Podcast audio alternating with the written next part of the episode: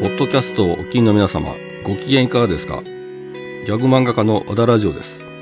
2013年から始まったキクラジオは、現在 FM 愛媛をキー局に FM 香川、FM 岡山でも放送しています。そんなキクラジオが生まれ変わろうとしています。ニンジンアネットワーク和田ラジオのキクラジオ3一言で笑えるネタや木魚を使った楽しいゲームなどいろいろ行っていきます第1回目のポッドキャストでの配信は2024年1月7日日曜日お昼頃に配信予定。番組をフォロー通知をオンにしてお待ちください。よろしくお願いいたします。